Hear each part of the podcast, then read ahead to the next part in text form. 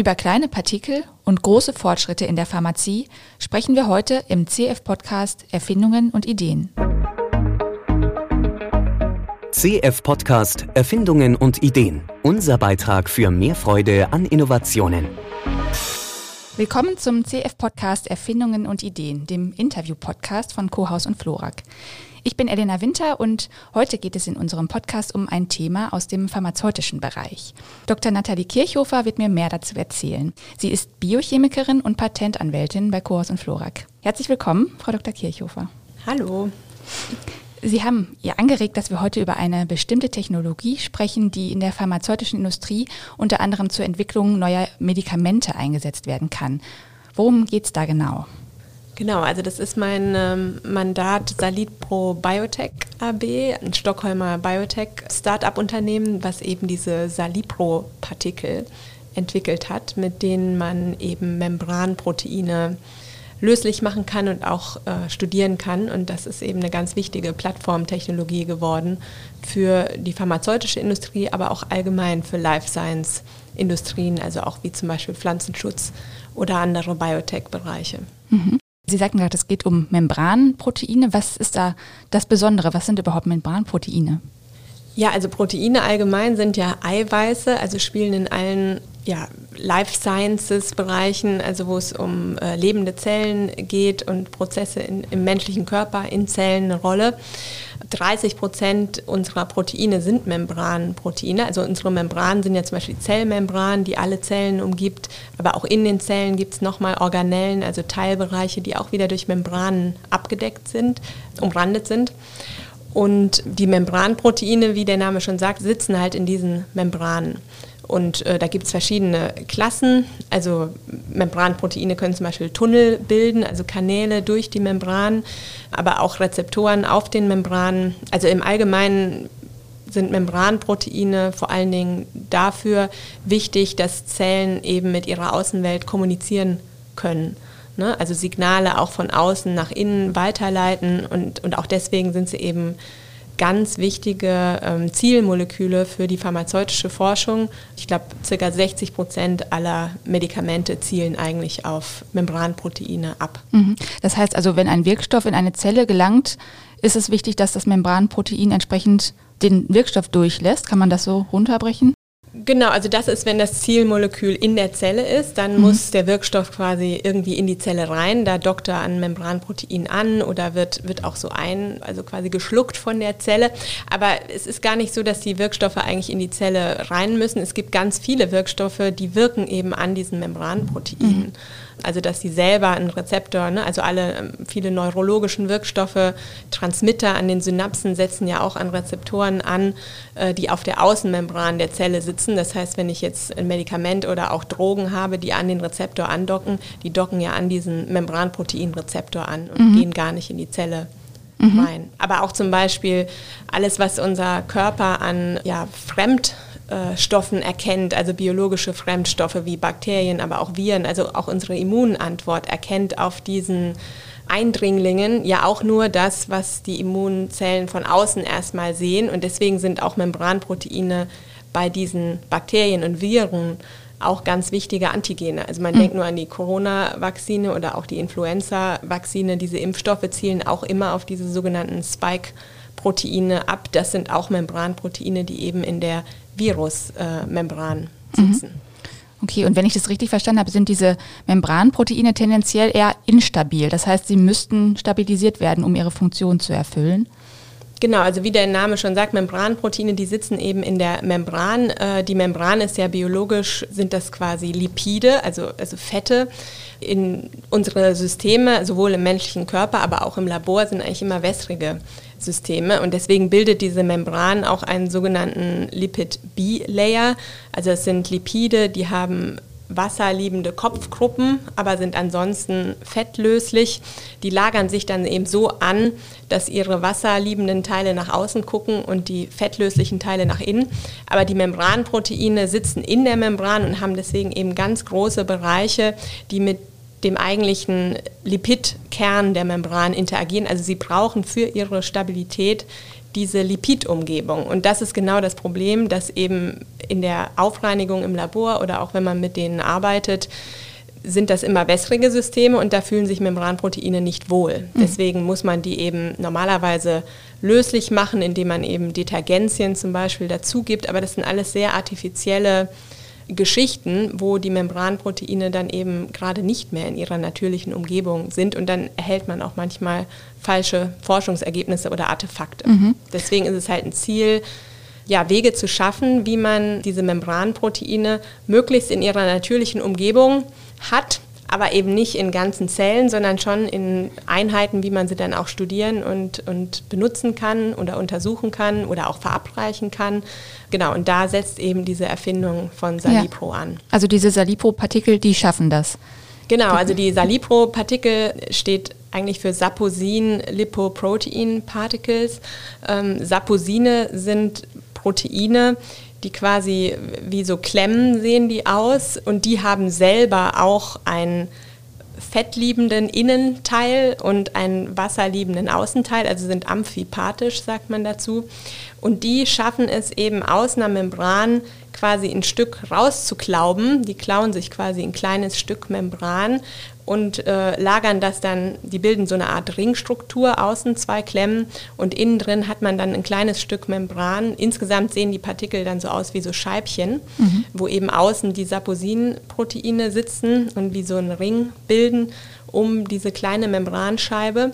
Und äh, das ist relativ stabil und äh, die Erfinder eben von Salipro Biotech, die Gründer, vor allen Dingen äh, der Doktor Jens Frauenfeld, jetzt C E O von Salipro Biotech, aber auch der Chief Scientific Officer Doktor Robin Löwing, haben eben festgestellt, dass man in diese Saposinpartikel dann eben auch ganz wunderbar auch sehr, sehr große Membranproteine einlagern kann. Mhm. Und der gesamte Partikel ist dann wasserlöslich. Also den kann man dann benutzen im Labor, ähnlich wie ein wasserlösliches Protein, mhm. aber man erhält das Membranprotein in seiner natürlichen Form. Mhm.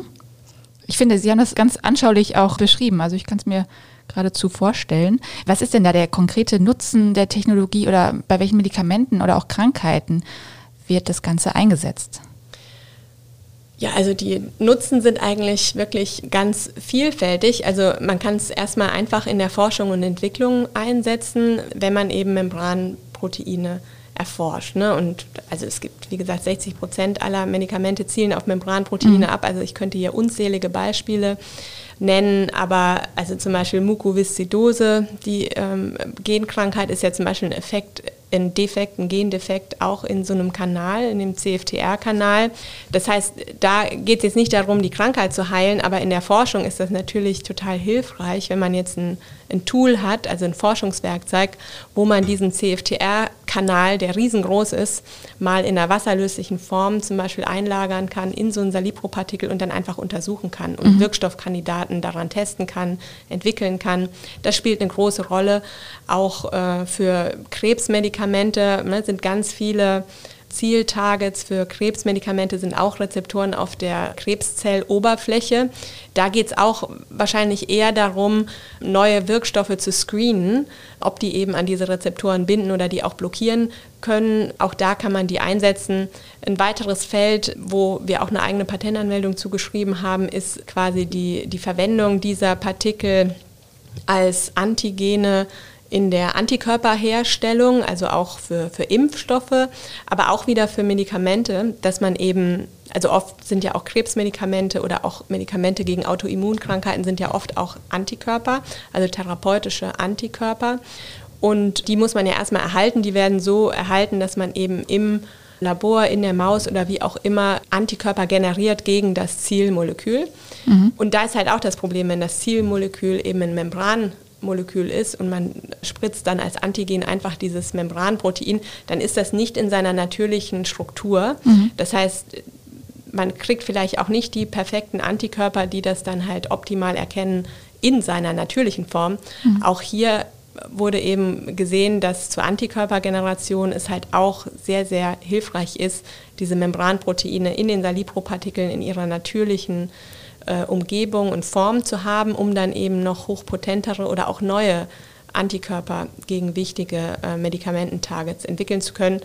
nicht zuletzt zum Beispiel auch eben Impfstoffe, ne, gegen mhm. Influenza oder, oder Corona. Ah ja, okay, also ein sehr, sehr relevantes, wichtiges ja. Feld. Sie haben das Unternehmen Salipro ja schon als Start-up von Beginn an begleitet. Seit zweitausendsechzehn sind die, glaube ich, am Markt. Genau, am Markt seit zweitausendsechzehn, aber wir haben schon eine ganz lange Historie. Also mit dem C E O Jens Frauenfeld habe ich zusammen studiert, ist auch ein sehr guter Freund, war auch Trauzeuge bei unserer Hochzeit zweitausendzehn. Und ich habe hier bei Cohausz und Florack zweitausendzehn die Patentanwaltsausbildung begonnen. Wir waren beide noch in München Äh, am Promovieren, eher am Genzentrum, an der L M U, ich am Max-Planck-Institut für Biochemie in Martinsried. Und er ist dann zum Postdoc nach Stockholm gegangen und ich habe hier meine Patentanwaltsausbildung angefangen.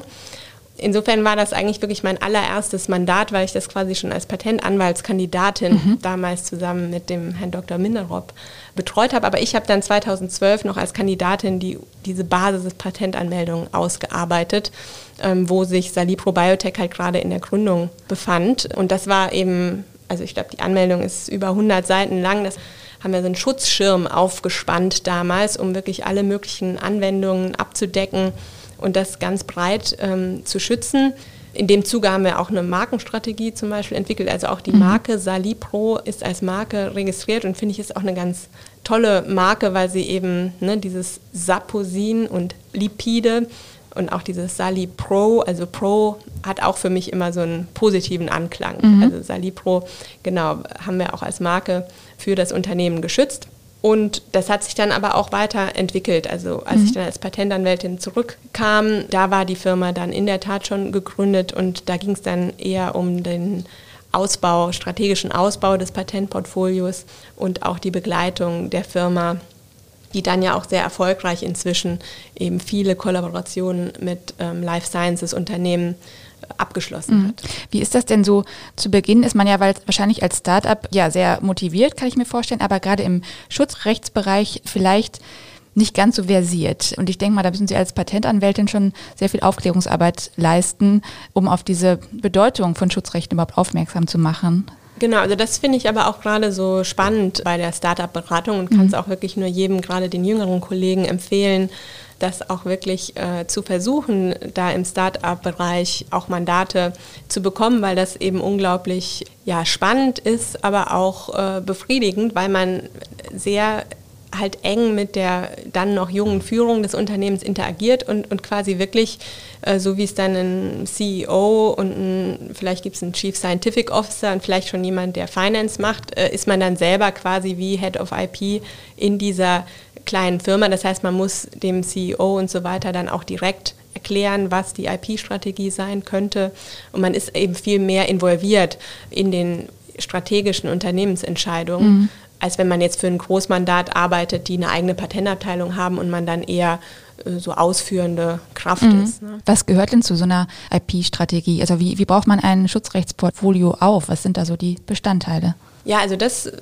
Genau, finde ich auch ganz wichtig für Startups, dass man das äh, bedenkt, dass es nicht nur so um die erste Anmeldung geht, sondern mhm. eben auch darum, langfristig ein Portfolio aufzubauen, was dann ja auch sehr ganz oft so bei diesen Startup-Unternehmen, also gerade wenn eben noch keine großen Lizenzdeals gemacht wurden, ist dieses I P, also die Patente, sind der Wert des Unternehmens. Also der wird auch ganz oft von den Investoren oder Venture Capitalists dann als Unternehmenswert angesetzt. Insofern ist es also unglaublich wichtig, von Anfang an ja, da sehr gut aufgestellt zu sein, sich um diese allererste Anmeldung wirklich sehr viele Gedanken zu machen, mhm. weil das ist, wie gesagt, diese Basisanmeldung, die den Schirm aufspannt.